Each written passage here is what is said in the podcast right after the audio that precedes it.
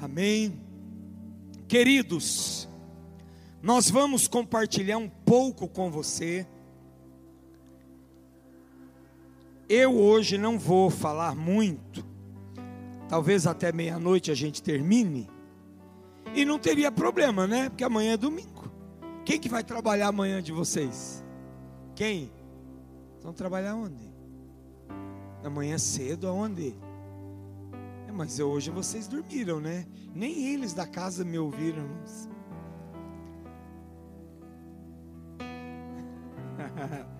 Ouviu? Irmãos, como que alguém. Você consegue ouvir alguém dormindo, pastor Ezequias? Não tem como, né? Não dá. Oi?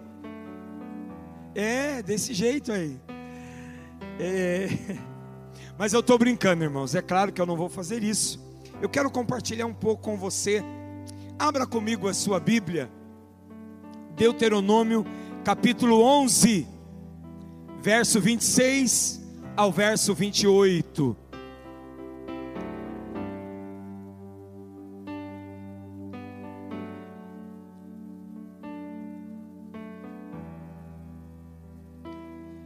Eis que hoje eu ponho diante de vós a bênção e a maldição. Queridos, uma primeira coisa que nós precisamos entender, olha para cá, presta atenção. Deus jamais vai escolher por você. Às vezes nós esperamos que Deus faça uma escolha por nós. Isso nunca vai acontecer. Deus jamais irá passar por cima da sua decisão. A escolha ela é sua. Por isso que Deus diz aqui: Eis que hoje eu ponho ou coloco diante de vós Deus está colocando, apresentando a bênção ou a maldição. A bênção, quando cumprirdes os mandamentos do Senhor vosso Deus, que hoje vos ordeno. Quando é que você escolhe a bênção? Quando você cumpre os mandamentos do Senhor a maldição, se não ouvirdes os mandamentos do Senhor vosso Deus, e vos desviardes do caminho que hoje vos ordeno, para seguirdes outros deuses que não conhecestes. Eu não quero entrar no mérito da palavra maldição ou bênção. Você já sabe muito bem o que é isso. E o texto em si, ele é autoexplicativo. A gente já entende o que é estar debaixo de uma maldição. Estar debaixo de uma maldição é estar debaixo de um mal em ação. Isso é muito simples. Tem pessoas que às vezes acham que maldição é uma palavra mágica ou é uma palavra de um outro mundo. Não, não é nada disso. Mas eu quero me deter com você na escolha. Eu quero que você entenda algo. Deus, através da Sua palavra, diz que Ele já nos abençoou com todas as sortes de bênçãos. Amém? Temos por direito, como filhos amados dEle, todas as bênçãos que a palavra de Deus diz que nós podemos ter e alcançar. Melhor, as bênçãos, segundo Deuteronômio capítulo 28, não é nós que alcançamos, mas são elas que correrão atrás de nós. Amém? Agora, quando a gente faz escolhas erradas, a gente fica se desviando da bênção. Ela está atrás de nós, a gente vai para lá e vem para cá, vai para lá e. E ela não alcança a gente. Agora, quando você faz a escolha certa, as bênçãos de Deus correrão atrás de você. Irmão, se nós fizermos a escolha certa, a gente não vai vencer, receber tanta coisa boa que Deus tem para nós. Agora eu quero deixar algo muito claro para você nessa noite.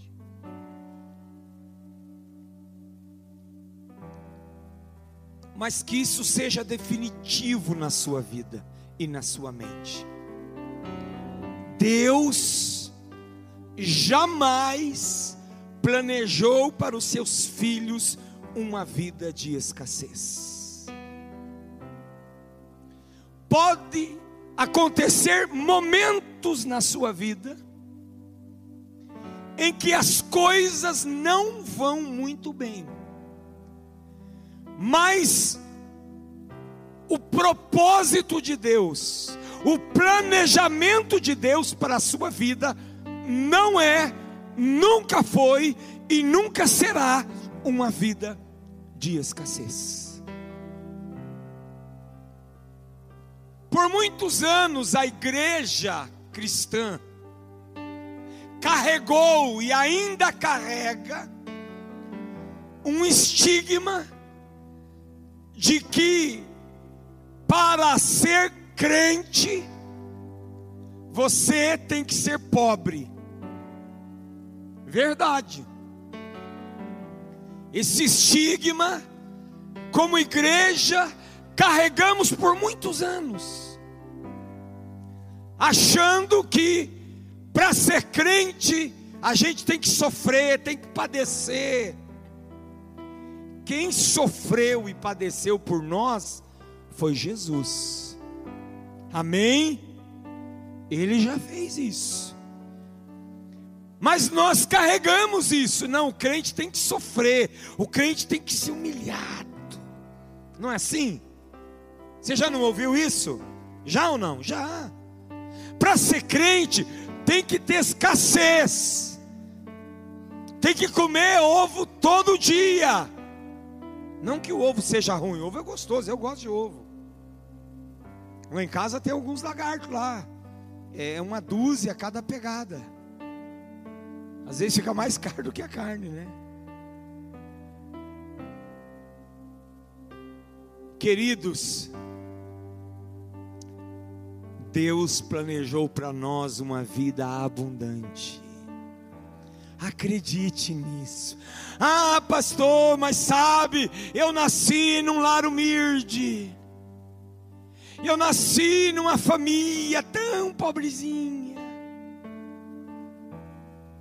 Foi verdade isso? Foi. Mas Deus não planejou isso para toda a vida. Deus não planejou que você vivesse isso para toda a vida. Deus te deu escolhas e o poder de decisão, ao qual você pode mudar a trajetória e a história da sua vida porque as bênçãos dele estão aqui na palavra. Dizem os teólogos, os teólogos que há mais de 8 mil promessas para nós na Bíblia. É bastante, né? Eu acho que é demais, não precisava tanto assim. Ou precisava? O que vocês acham? Precisava? Tá bom, né? 8 mil tá bom, pastor Ezequias? Gente, é para nós entendermos você está pegando a sua porção. É para a gente entender que os melhores lugares aonde nós estamos inseridos na sociedade, no trabalho, na empresa, precisava e deveria ser seu. Porque você é bom? Não. Mas porque Deus tem para você uma vida abundante. Você não está crendo nisso, né? Porque ou é eu que não estou ouvindo por causa da máscara. É, é, é isso, Jean.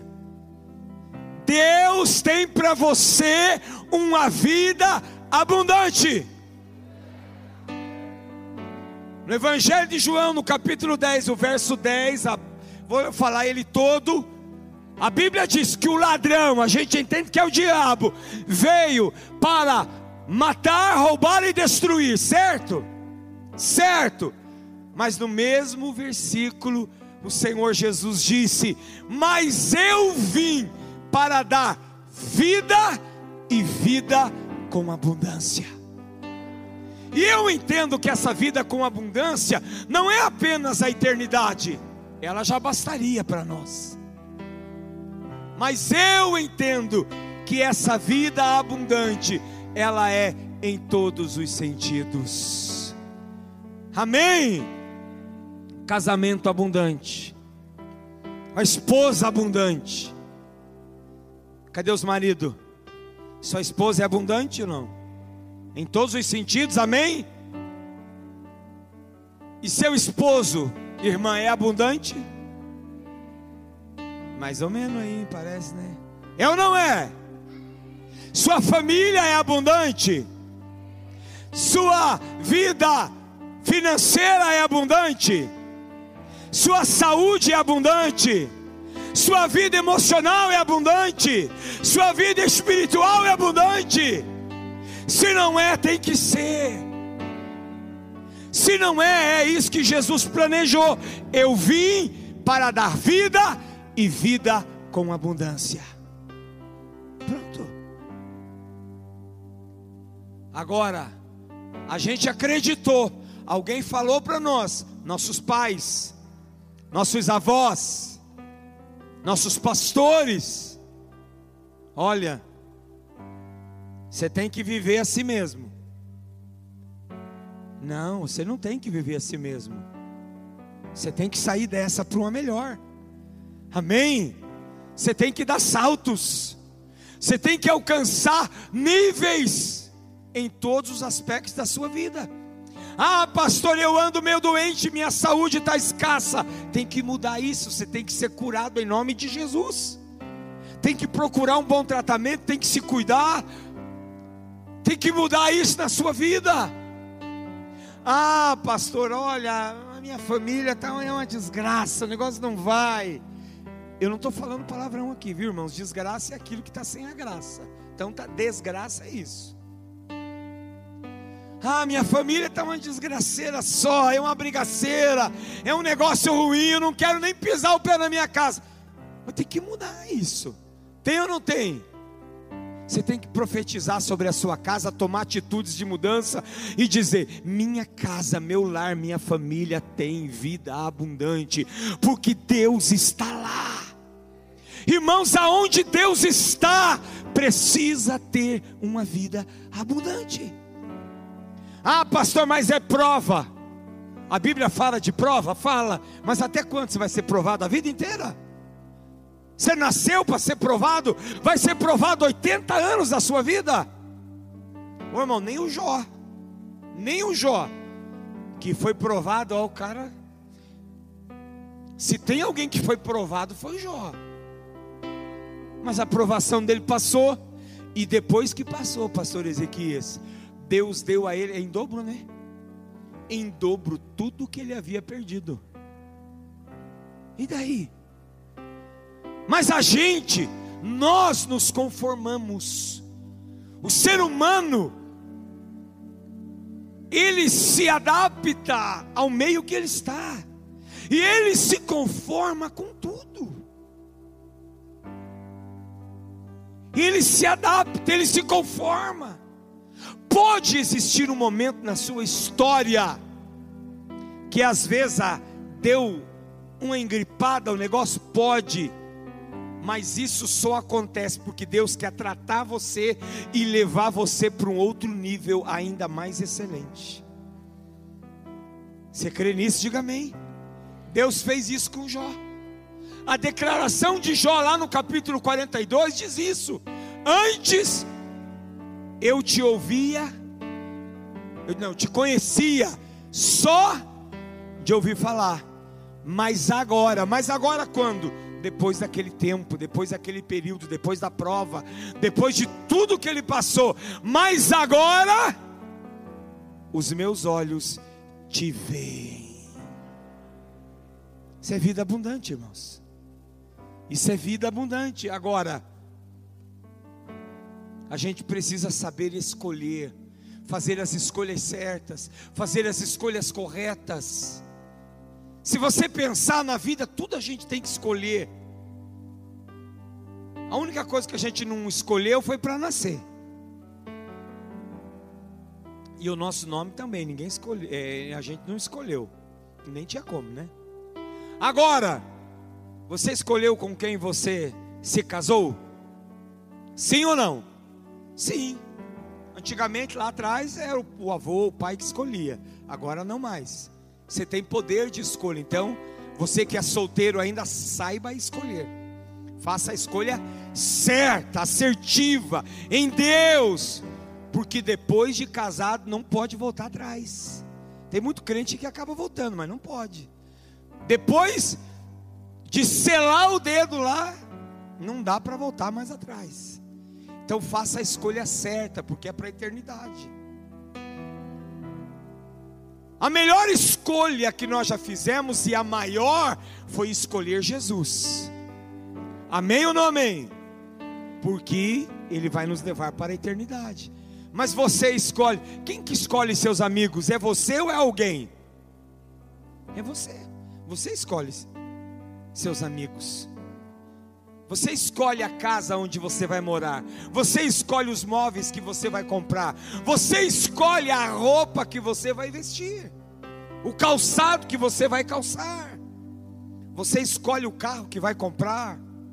Às vezes dentro das condições, mas é você que escolhe. Escolhe o modelo, escolhe a cor.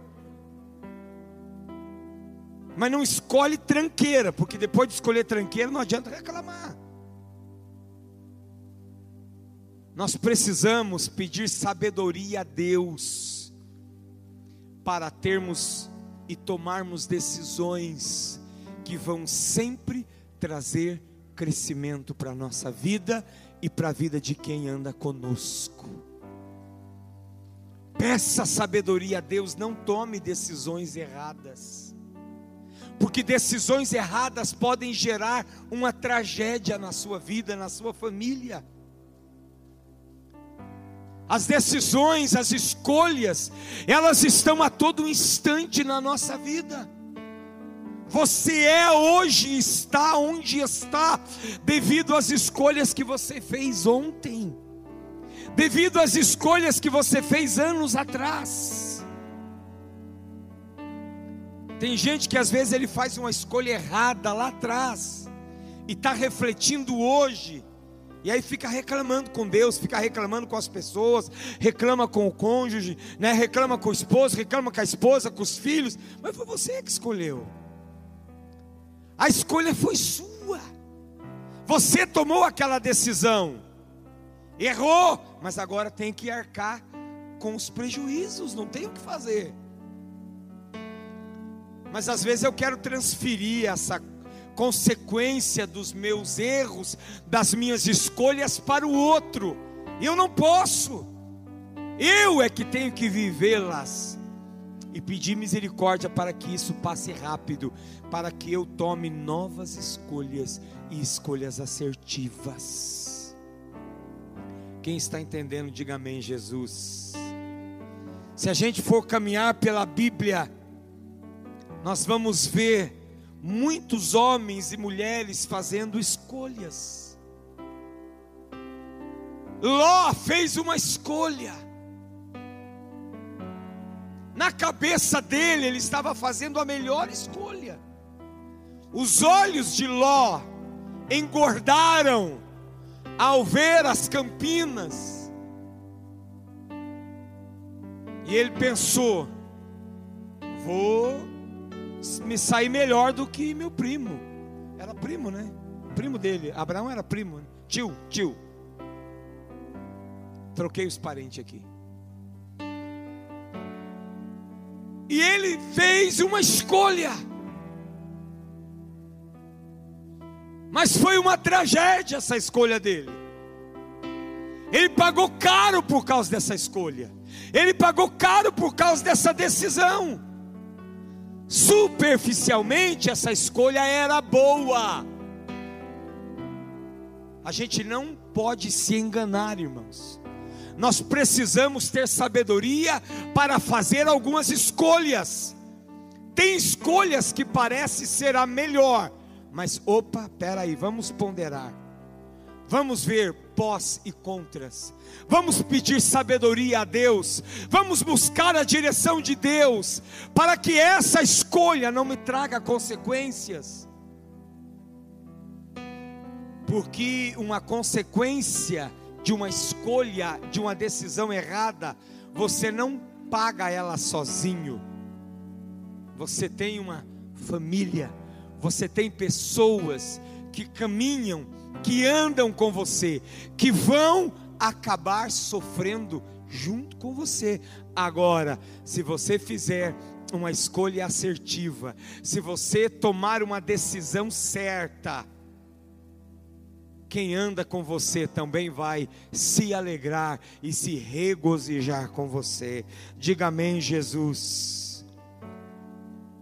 como resultado da escolha de Ló. Depois, se você quiser ler a história a partir do capítulo 13 de Gênesis, você vai ver que Ló sofreu com a guerra, você vai ver que Ló foi sequestrado por um período, sua família sofreu, houve opressão, houve castigo por parte dos cidadãos de Sodoma. Ele perdeu a riqueza material que tinha por causa da sua escolha errada. Perdeu a sua esposa, houve morte na sua casa. E por fim, a vergonha do incesto das suas filhas, com ele próprio,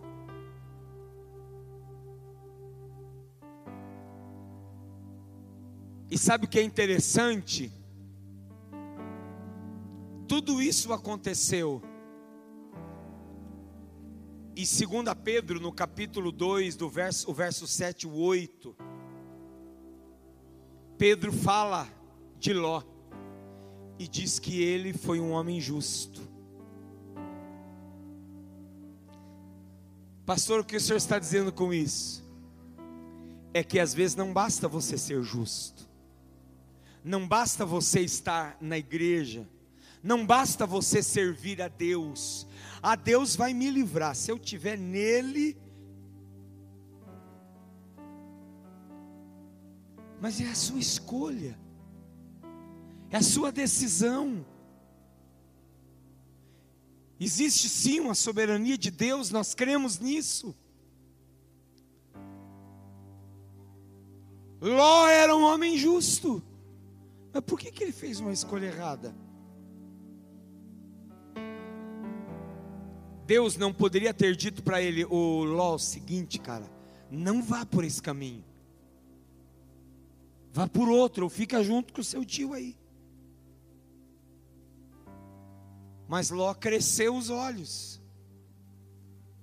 E isso trouxe sérias consequências, porque a escolha dele foi uma escolha errada. Às vezes nós queremos até de alguma forma culpar Deus pela nossa situação. E achamos às vezes que o nosso irmão é predileto de Deus, é privilegiado de Deus. Achamos que o nosso irmão é mais engraçadinho do que eu. Por isso, ele tem, eu não tenho. Será que é isso, irmãos? Não. Não. São decisões que nós tomamos na vida. São as escolhas que nós fazemos. Ah, pastor, então eu não vou escolher nada, vou ficar vou ficar de braço cruzado. Aí você entra no caminho da omissão, que vai dar ruim também. Aí você entra no caminho da passividade. Aí você entra no caminho da procrastinação, que também não vai ser bom, e você vai acabar tomando uma escolha errada. Peça direção a Deus, peça sabedoria a Deus.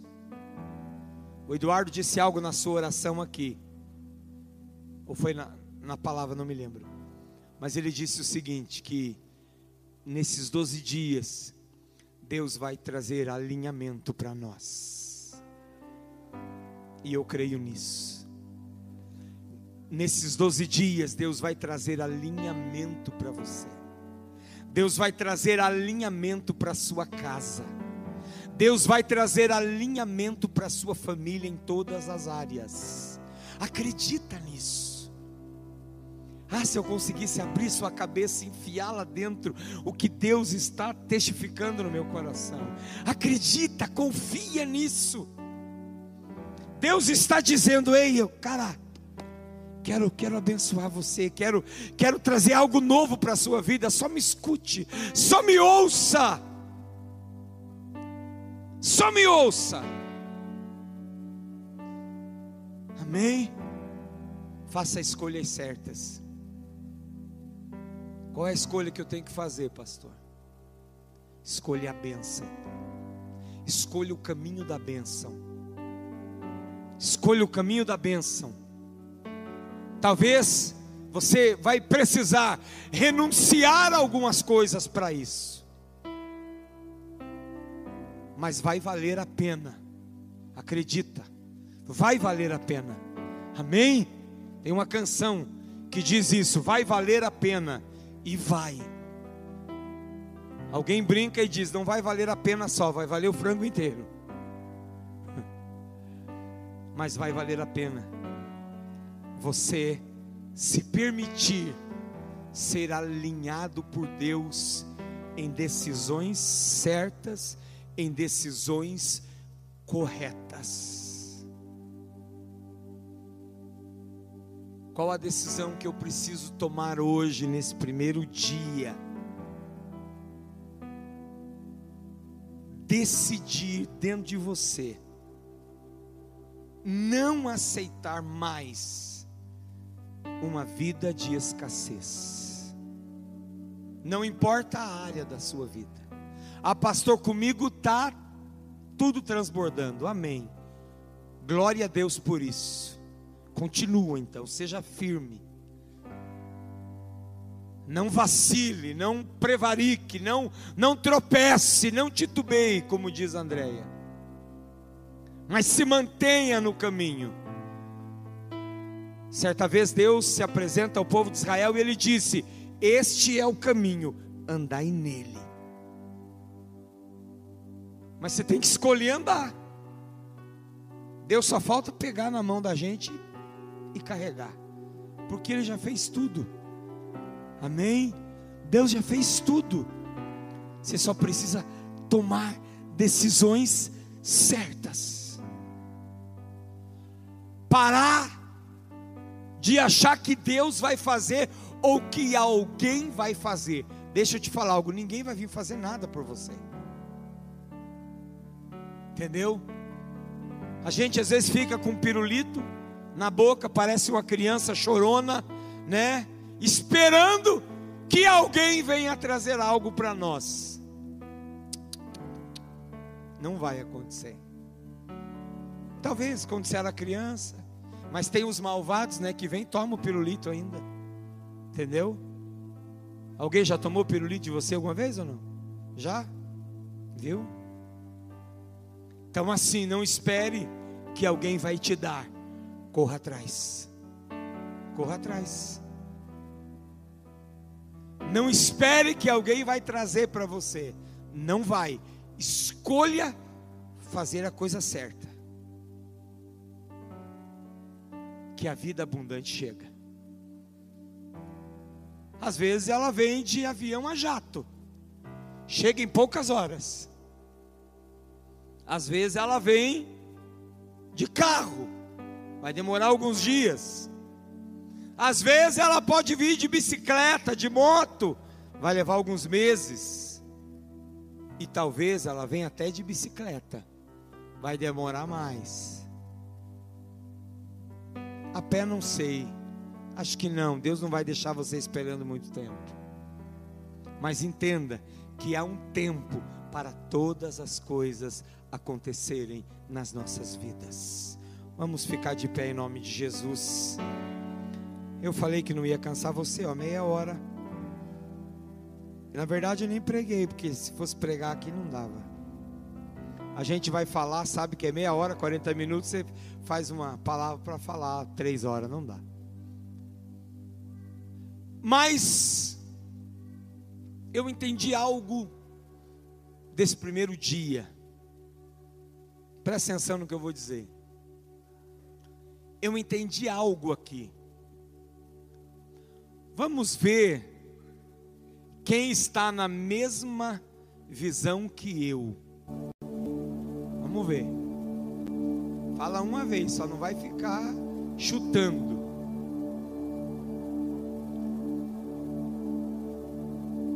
E ficou muito claro aqui, preste atenção. Pra, isso ficou muito claro na sua vida.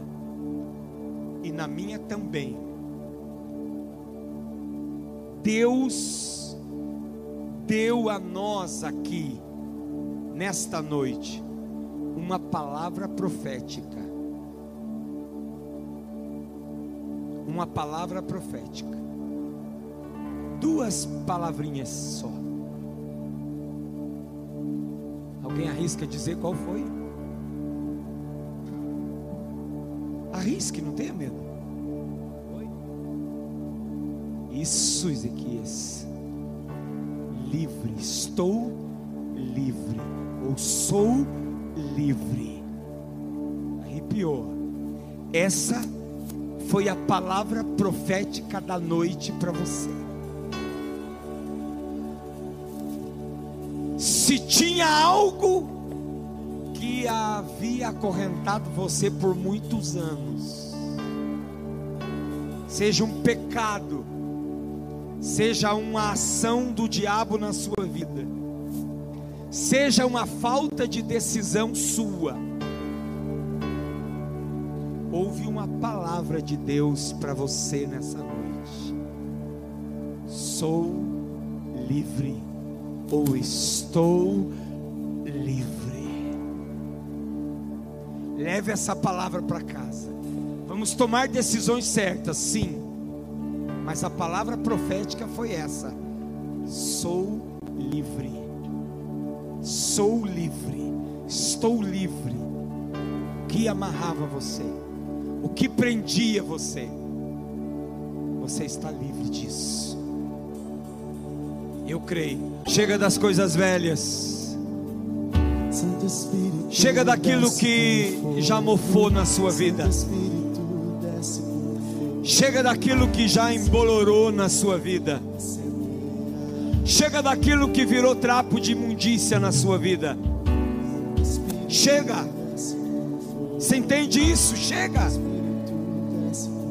Até quando você vai repetir os mesmos erros? Até quando você vai repetir as mesmas coisas? Os velhos hábitos. Chega. Tome decisões certas. Decida. Deus não vai fazer por você. A decisão é exclusivamente tua. Ninguém vai fazer isso por você. É você que toma a decisão. É você que decide ligar ou desligar o computador. É você que decide acessar ou não aquele site. É você. É você que decide pegar ou não o telefone e fazer aquela ligação. É você que decide ou não pegar o carro e ir pelo mesmo caminho. Quando Deus está dizendo: Ei, meu filho, eu tenho uma nova rota para você.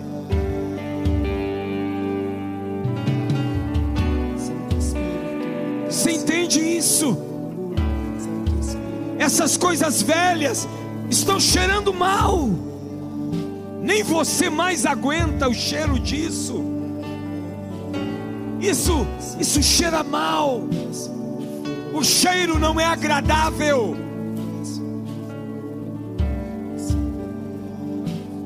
Só você pode mudar isso. Deus já fez a parte dele. Jesus já fez a parte dele. O Espírito Santo está aí lutando com você. Para de ser cabeçudo, teimoso, em querer continuar nos mesmos erros, fazendo as mesmas coisas que você sabe. Um dia, um dia, o acidente vai ser tão grave que talvez você não consiga mais se levantar. Isso aqui não é uma ameaça. Até porque eu não estou falando isso direcionado para alguém que eu estou sabendo de alguma coisa, não. Estou falando isso porque o Espírito Santo está me mandando dizer para você. Tome uma decisão hoje Diga para você mesmo, cara, você precisa mudar. Você precisa ser diferente. Você precisa, talvez, criar vergonha. É forte isso, mas é verdade. Talvez você precise criar vergonha. Vergonha de você mesmo vergonha de Deus. Porque uma decisão sua pode mudar toda a história, pode mudar todo o percurso. Sabe? Deus quer trazer um alinhamento para você, para sua vida, para o seu ministério, para sua família, para o seu casamento, para esta igreja. Deus quer trazer um alinhamento. Para isso você vai ter que tomar decisões. Para isso vai ter que deixar coisas. Coisas que embaraçam. Que está lá em Hebreus capítulo 11 ou 12, não me lembro. Coisas que embaraçam. Coisas que fazem você tropeçar. Coisas que paralisam, paralisaram você por muitos anos, por muitos anos era para você estar num nível elevadíssimo, voando alto, como águia. Mas você ainda fica ciscando como galinha, olhando para baixo, se lamentando, querendo que alguém tenha pena ou dó de você. Isso não vai acontecer. Se um dia aconteceu, hoje não vai acontecer mais. Entenda que o Espírito Santo está falando. Eu creio que Deus está falando direcionado com alguém aqui. Entenda isso. Decida mudar. Decida mudar. Tome uma decisão. Eu vou mudar. Tem decisões tão sérias que Jesus exemplificou dizendo: se o teu olho direito te escandaliza, arranque ele fora. Se é o teu braço, corta ele e joga ele fora.